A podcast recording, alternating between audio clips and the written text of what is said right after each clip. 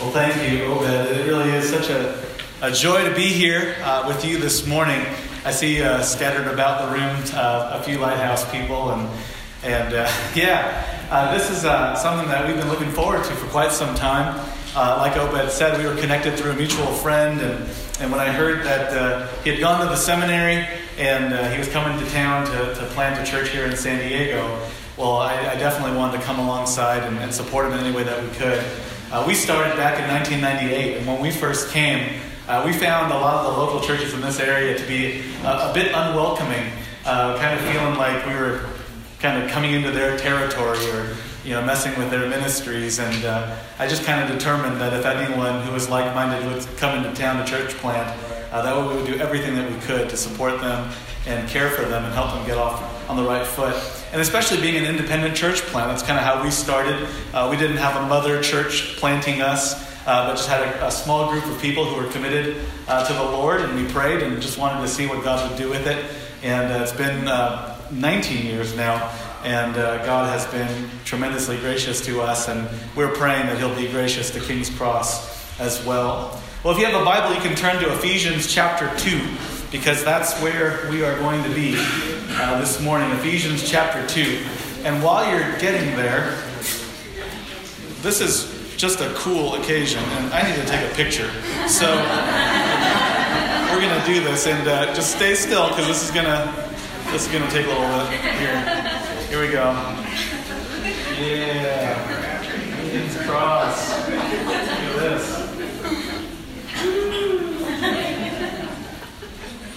All right. Hopefully that worked. Thanks for that. Ephesians chapter 2. And uh, we're looking at verses 19 through 22 this morning. If you're taking notes, the, the message title is How to Build a Church. How to Build a Church. I figured as I was thinking about what to speak on this morning, I had about a million things uh, to say, and then Obed limited my time. So we're going to jam through this passage. Ephesians chapter 2 verses 19 through 22, where it says, So then, you're no longer strangers and aliens, but you are fellow citizens with the saints and members of the household of God, built on the foundation of the apostles and prophets, Christ Jesus himself being the cornerstone, in whom the whole structure, being joined together, grows into a holy temple in the Lord. In him you also are being built together into a dwelling place for God by the Spirit. Let's pray, and then we'll take a look at this amazing passage. Heavenly Father, we thank you for King's Cross and for this uh, amazing occasion to come together and witness the birth of a church here in San Diego. And we pray, Father, that you would be gracious to help them along, that you would guide them, protect them, nourish them, and that by your grace allow them to grow. But even this morning, as we focus our hearts on your truth. Father, we come dependent on you, understanding, Lord, that apart from you, we can't know you, and we would not understand what your word has to say to us. And so, independence, confessing our need for you, Lord, we ask that you would come and teach us and give us hearts that are open to hear your word, eyes that are open to see you, ears that are open to hear your truth. Lord, we pray that you would be gracious to us this morning, and especially if there's any area in our lives that is in need of change, that by your grace, again, Lord, you would accomplish that change in us. We pray this in Jesus' name. Amen. Ephesians chapter 2, verses 19 through 22 is embedded into a really amazing context that begins uh, far, as far back as verse 11 where the Apostle Paul is focusing his attention on Gentile believers. Gentile believers, people who are not Jews, because salvation had come through the Jews, Jesus coming from Israel and the church being born in Jerusalem. And now, as it's being taken to the ends of the earth, particularly through the Apostle Paul, there's a big question as to what to do with all of these people who are not Jews that are kind of coming to faith in, in the Lord Jesus Christ. And and there were all sorts of misunderstandings and, and even false teaching that was permeating the church, saying that if someone wasn't a Jew and wanted to come to faith in Jesus Christ, they needed to do that through Judaism, that they had to go through the rites of Judaism. They had to be circumcised. They had to go through all the ceremonial rituals and all of that in order to come to faith in Jesus Christ. And so here you are as a pagan, and if you want to get to Jesus, you kind of have to go through the Jews. And, and the Apostle Paul kind of tackles that idea here in Ephesians chapter 2, uh, talking about in verse 11 how these Gentiles who are in the flesh, the uncircumcision, uh, at one point were separated from Christ, alienated from the commonwealth of Israel, strangers to the covenants of promise, having no hope and without God in the world. But what's amazing about this message of the gospel is that Paul corrects their thinking and helps them to understand that there aren't two ways of salvation. There isn't a way of salvation for the Jews and a way of salvation for the Gentiles, but it's the same God working with the same uh, gospel in the hearts of the people to bring them to saving faith. And so, this is kind of the theme, the overarching theme that he's speaking from here in this passage. And uh, we're going to focus here on his concluding thoughts starting in verse 19. But it's important for us to understand the context. That the Apostle Paul is laying down, hammering into their understanding what the gospel is. And, it, and, and, one of the things that offends him is this idea that the gospel can be tampered with, that the gospel can be altered, uh, it isn't left to us to mess with the message of the gospel as it has been given to us by the Spirit of God. And so these people who were once far off have been brought near through the message of the gospel. This idea that we were sinners who have offended a holy God. And because of that, we are deserving of his judgment. But by the grace of God, not wanting to see us face the consequences of our sin, sent his son on our behalf, who came and lived a perfect life. And at the end of his life and his ministry, went to the cross.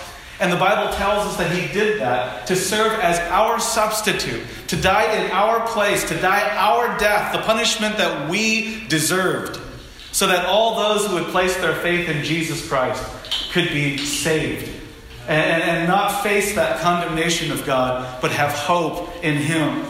And so, through this gospel message, Paul is explaining here that God is bringing to himself a people for his own possession. God is establishing his church. But there's something greater that he's doing beyond that. It's, I mean, that's great in and of itself. But God isn't just bringing a people to himself, he's also, in his good plan, bringing people together with one another. And, uh, and he chooses to do this, working out his sovereign plan through the church. And this is one of the things that's so special about what's going on here at King's Cross that you get to be a part of this plan. You get to be a part of what God is doing. And, and, and this is an interesting observation because as we walk through our outline, we're going to see certain principles that we ought to be committed to as a church. But I hope you understand as you look through this passage that the subject of the verbs is God. God is the one who is establishing his church. God is the one who is who's doing this work. And that's really important for us to understand, especially in the context of a church plant. You know, you have a group of people coming together with all sorts of ideas and opinions about what this church ought to be, what it ought to look like, what kind of personality should it have, what kind of music should we sing, how should we dress on Sunday mornings. Can I challenge you with this thought that, in an ultimate sense, the only opinion that matters in the end is the one who's doing the work? The only opinion that matters in the end is, is what God thinks of this ministry. And it doesn't matter how big this ministry grows to, it doesn't matter the dynamics of the fellowship and all of that. If, if you've departed from what God has designed this ministry to be, then this ministry is a failure. Uh, we say this all the time back at Lighthouse you know, just in terms of walking every step in dependence on the Lord, that the second we cease to depend on the Lord, it doesn't matter what the numbers are, it doesn't matter what the giving is, we failed. We failed. And so that's, that's really the thought that I want to bring as we walk through this passage, considering what God's idea uh, of a church is. And, and, and Paul likens this work of raising the church to the construction of a building. And if you're going to build a building appropriately, you need blueprints, right? And the blueprints are very important. If you're wanting to build a hospital, it wouldn't make any sense to use the blueprints for a restaurant. They're not going to have the right things that you need for a hospital to function. And as we walk through this, we kind of see God's blueprints for his church and, and, and, the different components, the different details that, that God provides for those blueprints for his house. And so, if you're taking notes this morning, we're going to walk through three details in the blueprints of God's house. Three details in the blueprints for God's house. And it, it kind of begins here in verse 19 and, and 20 with a solid foundation. He says, So then, you are no longer strangers and aliens, but you are fellow citizens with the saints and members of the household of God. And we're going to walk through the significance of that in just a little bit. But in verse 20, he says, You're built on the foundation of the apostles and prophets. The first detail in the blueprints of God's house is a solid foundation. That you want to build on a rock solid foundation. And the Apostle Paul identifies that foundation in God's building plan as the apostles and the prophets. They're foundational to, in that the Lord used them historically to bring about the birth of the church. We see this in Acts chapter 2, right? On that day of Pentecost, when Peter preaches that one sermon, 3,000 people come to know the Lord immediately you have an instant church, right? And, and, so you see that historically kind of work itself out through the book of Acts as God works through these apostles and prophets to bring about the birth of his church. But I want you to understand that by mentioning the apostles and the prophets, the apostle Paul here is not just making a historical statement. It's not just historically significant that God used these men, these apostles and prophets, to bring about the birth of his church, this is a theological statement as well.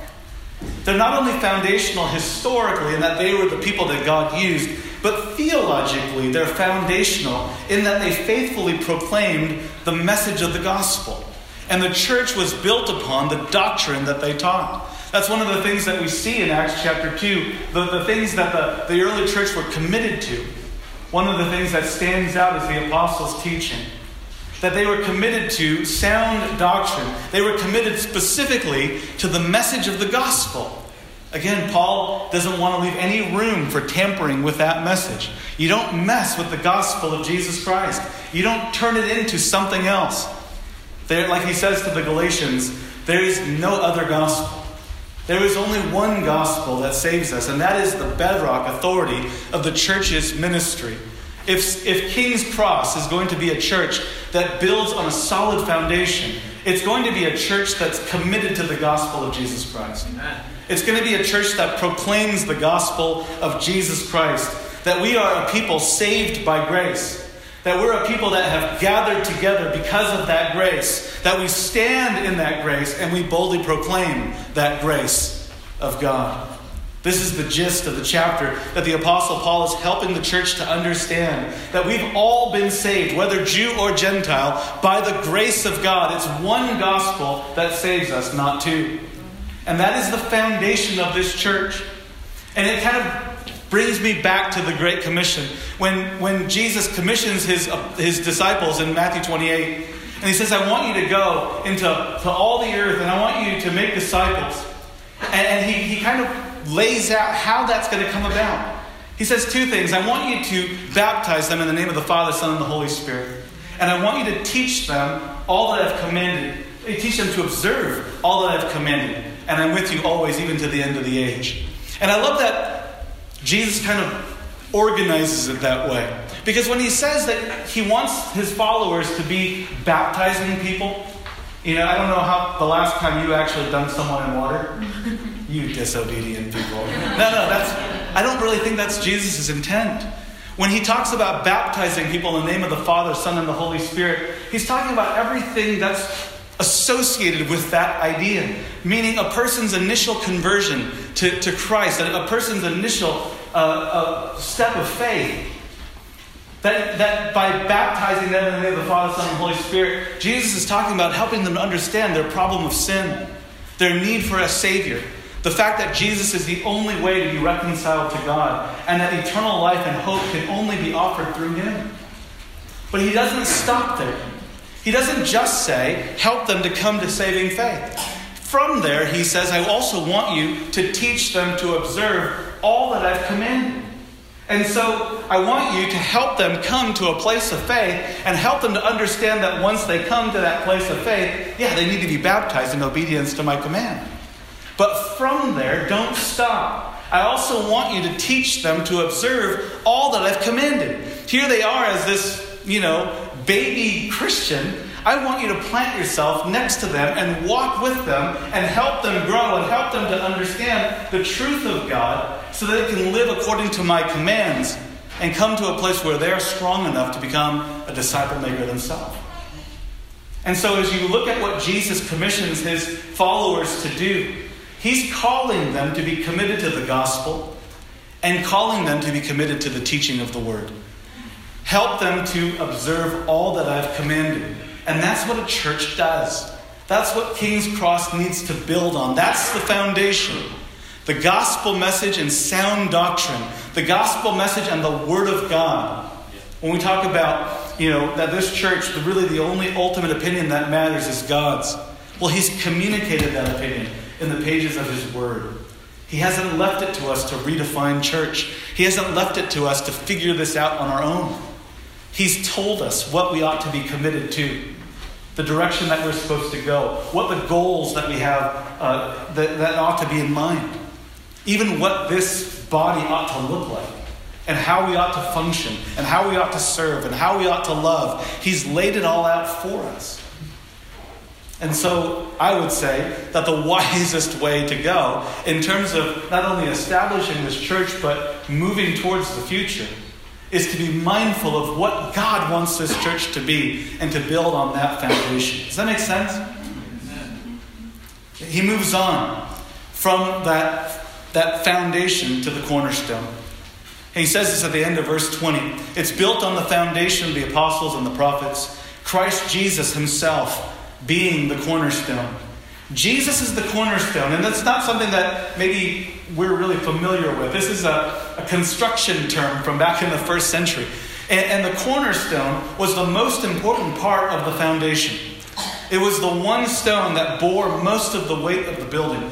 And from that stone, all the rest of the walls were measured out. If that stone was cut crooked, then all the walls would be crooked and the building would not be able to stand.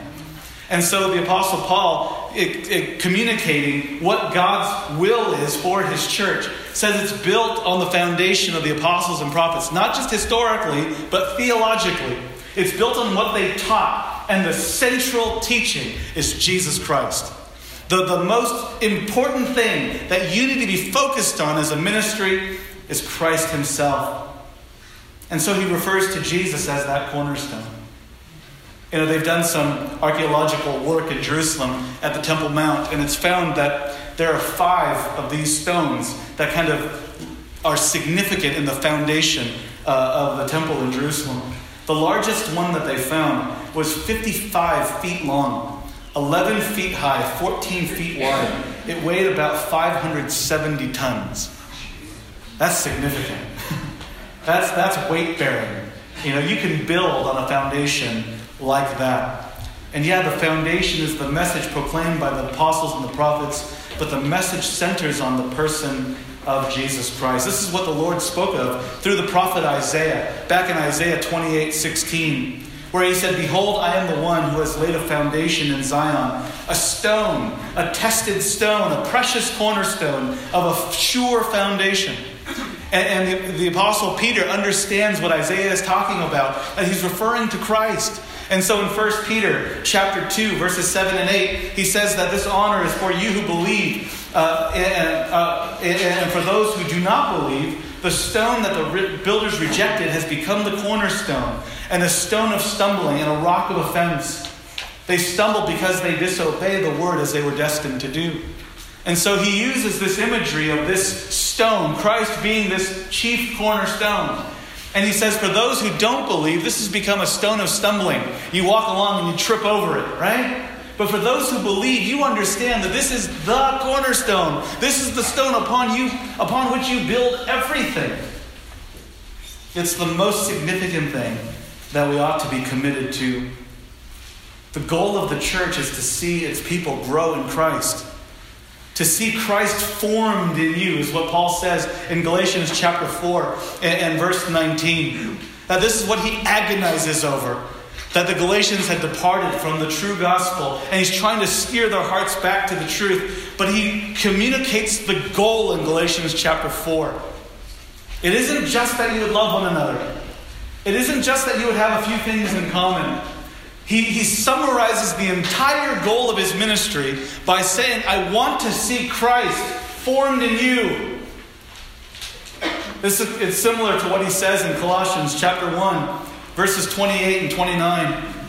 It's kind of my life verse in terms of summarizing what my goal is in, in the ministry of the church, where the Apostle Paul communicates Him, Christ, we proclaim warning everyone, teaching everyone with all wisdom, that we may present everyone mature in Christ. And he says, For this I toil, struggling with all his energy that he powerfully works within me. Paul uses two Greek words that are very significant kopiao, agonizomai. Kopiao, from which we get the word copious. Agonizomai, the word from which we get the word agony. Paul says, This is my laborious toil. This is why I sweat every day in the ministry. This is what I give myself over to to the point of exhaustion. That I might find you complete in Christ. He's the cornerstone. How will you know that King's Cross is going in the right direction? By what standard? By what measure? Is it going to be how full the room is a year from now? Is it going to be what the offering looks like a year from now? How will you determine the success of this ministry? I'll tell you one thing. As you look at the membership of this church a year from now, are they more like Christ than they are today? Do you see more of Christ being formed in them? That's the standard by which this ministry will be measured. And it brings us to the third point, which is a stable structure. He says this in verses 21 and 22 In whom the whole structure, being joined together, grows into a holy temple in the Lord. In him you also are being built together into a dwelling place for God by the Spirit.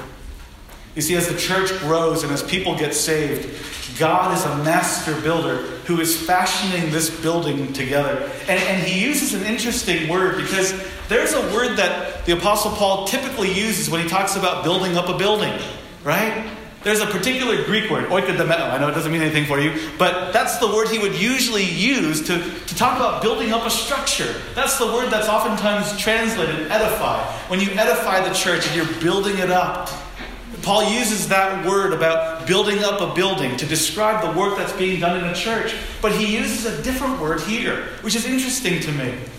Paul, you kind of missed out on the, the one word that you use over and over again in talking about the building of a church. Why switch words here?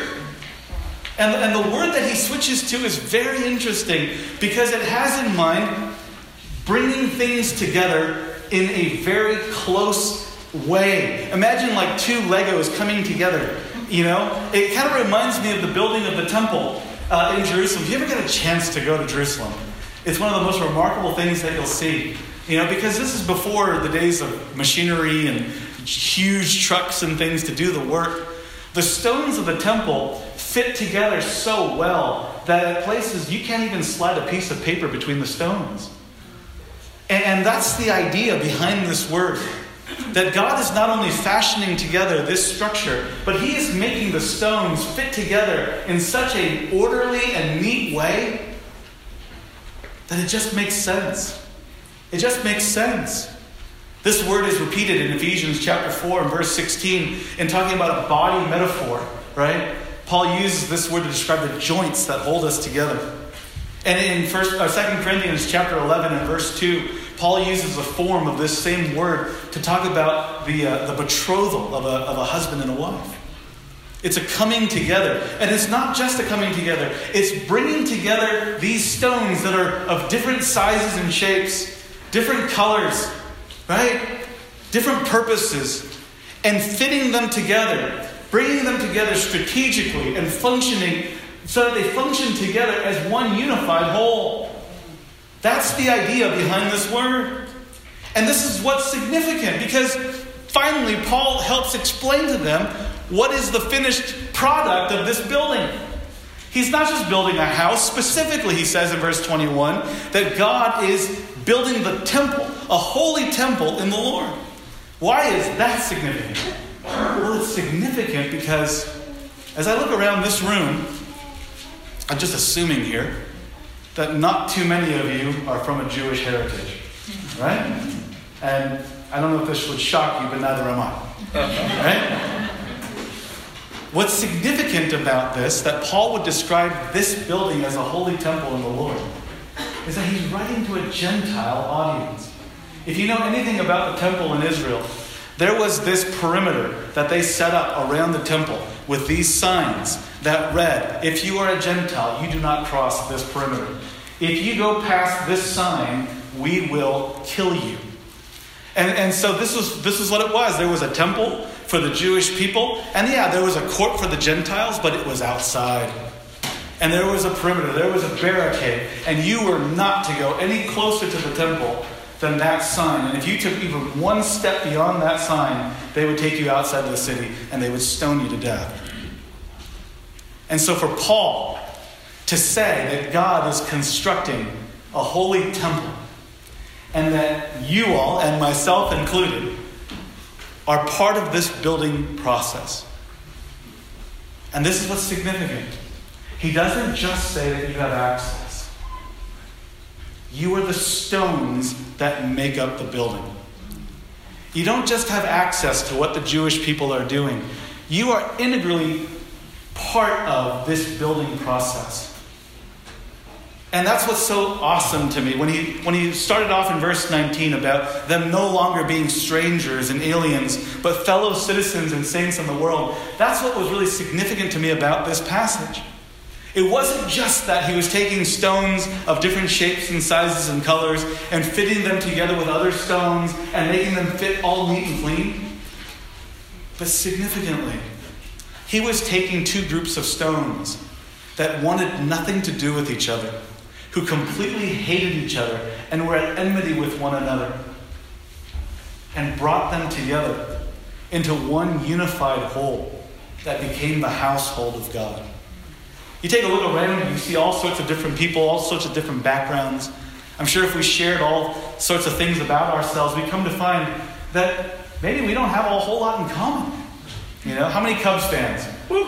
Yes, yes, there are some elect and godly people here, right? die-hard Cubs fan, right? How many people hate pizza uh, with pineapple? Yeah, see? Godly people, right? Godly people, yeah? How many people hate Apple products? Just me? Do you see what the Apostle Paul is getting at? We all have our differing opinions. Some are more right than others, like I'm always right. But we all have our different personalities, we all have our different backgrounds. And maybe outside of who we are in Christ, we would have not only nothing in common, but maybe outside of Christ, we would come to a place where we would absolutely hate each other. That was what was going on in Ephesus. And this is what Paul is saying God, as this master builder, laying down the perfect foundation with the perfect cornerstone, is erecting this building fitted together with these stones that have nothing to do with each other and hate each other and bringing them together into one building with one purpose, with one direction, one goal. And as King's Cross, you get to be a part of that. And that's significant. That's significant that we don't just have access, that we are the building blocks that God is using to construct this building and your relationships together as members of this church reflect this reality. I love what he says uh, just a couple chapters later in Ephesians chapter 4 when he talks about the implications of this. He says in four, uh, chapter 4, starting in verse 1 I, therefore, a prisoner for the Lord, urge you to walk in a manner worthy of the calling to which you've been called. What calling is he talking about? The calling he's been referring to back in chapter 2.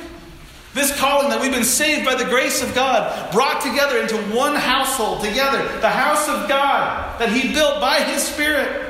And so, what are the implications of this? Starting in verse 2 with all humility and gentleness and patience, bearing with one another in love, eager to maintain the unity of the Spirit in the bond of peace. Paul says that your salvation, your testimony, has a direct impact on the person next to you. They're relational words. It's not just a general humility, it's a humility that you have to one another. It's not just a general patience, it's a patience that you have with one another. And my favorite term, bearing with one another. If you want the Patrick Cho translation of that word, it's putting up with each other. That's the word. The implication of the gospel on your life is that it has a direct impact on the person next to you and the way that you relate to each other. And he gives the reason for that starting in verse 4. Because there is one body and one spirit, just as you were called to one hope that belongs to your call, one Lord, one faith, one baptism, one God and Father, who is over all and through all and in all. Why has God called us to this unity? Not only because of the impact of the gospel in our lives, but because our lives reflect who He is. And in the life of King's Cross, that's what this unity represents because if you get into conflict with one another and you are unrepentant in that conflict, you are essentially saying this We don't have one God. You have your God that you serve, and I'll have my God that I serve. You stay on that side of the room with your Jesus, and I'll stay on this side of the room with my Jesus. It isn't two gospels that's or one gospel that saves us. You get saved by your gospel over there, and I'll get saved by my gospel over here. And we take what God had always intended to be one and divide it into two. Do you see the significance of this? As God is bringing this building together, built upon that sure foundation, with that perfect cornerstone. He is putting together a stable structure. If I could close with one thing, is just to say this. Again, God is the subject of the verbs. God is the subject of the verbs. And moving forward as King's Cross, this is really what I would impart to you is trust what God is doing here. Measure your success against what God wants this ministry to be. Be committed to the things that God wants you to be committed to. And whether or not this ministry, by the grace of God, is allowed to thrive, or like so many ministries, ends up closing its doors, in the end, the success of the ministry will be gauged upon your faithfulness to these blueprints. Your faithfulness to what God calls this ministry to be. And that's it. This is what God is calling to for you to be in Christ. And obviously, in order for that to happen, you need to know Christ. He's an amazing God. None of us deserve any of this. I mean, when you think about what the gospel is, we deserve his condemnation. We deserve his judgment. We have sinned against and offended a holy God who is the creator of heaven and earth, who spoke and creation came into existence. To be on his bad side is not a safe place to be. To have God as your enemy is not a safe place to be. And yet, according to Romans chapter 5, apart from Christ, we are self proclaimed enemies of God. We rebel against Him because God created us with a purpose to live for Him. And instead of living in accordance with that purpose, we decided to say, God, you know what? I'm just going to do my thing. I'm going to live from my pursuits. I'm going to live from my desires. I'm going to pursue my direction. It's about what I want in my life. It's my career. It's my family. They're my children. It's my house. It's my car. It's my retirement. This is the reality of what it means to be in Christ. That God opens our eyes to see that rebellion and saves us from it. It's amazing that Jesus forgives us of our sins, and yes, that is an amazing thing. And if all he did in taking our sins upon himself on that cross was to cancel our debt and forgive us of our sins, that would be amazing. If all he did was forgive us for all the things that we've done, that would be amazing. But the Bible goes beyond that. Our sin is not just what we do, our sin is a condition of who we are. And the Bible tells us that when Jesus saves you from your sin, He saves you for real. He changes you and transforms you and makes you new in Him. The old things are gone. Behold, new things have come.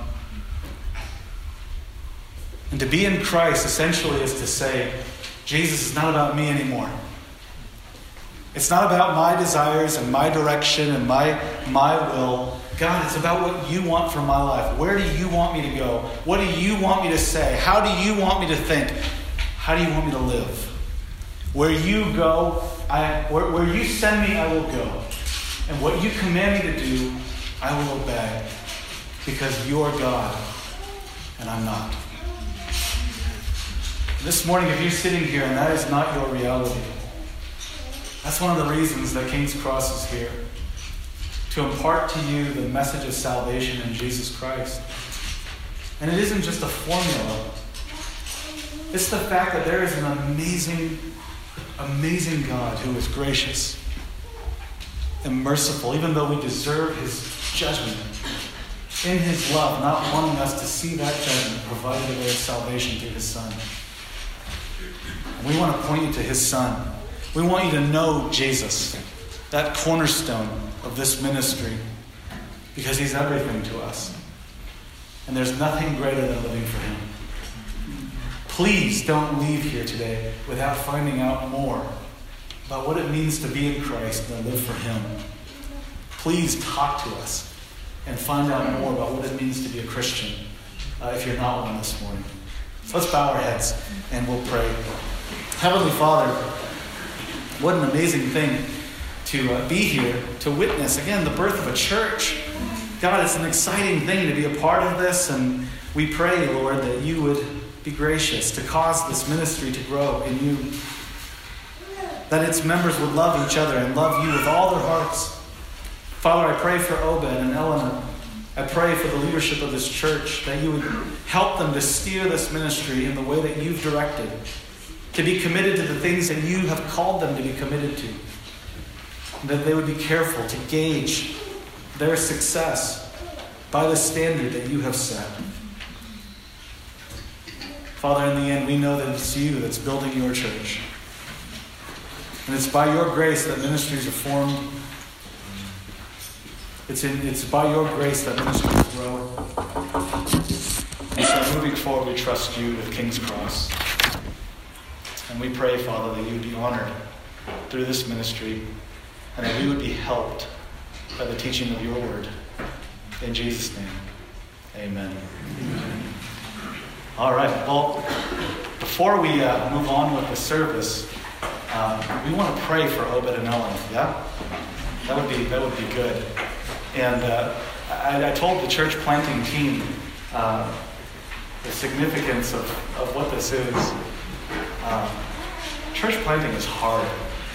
It's hard. When Lighthouse first started here in San Diego, I was a senior in college. I didn't know anything. Uh, but I got to intern uh, with my pastor, John Kim. Uh, at the time, uh, he was bivocational. He drove up to San Clemente every day for work, worked a full time job, came back, and then did all the, the stuff for ministry.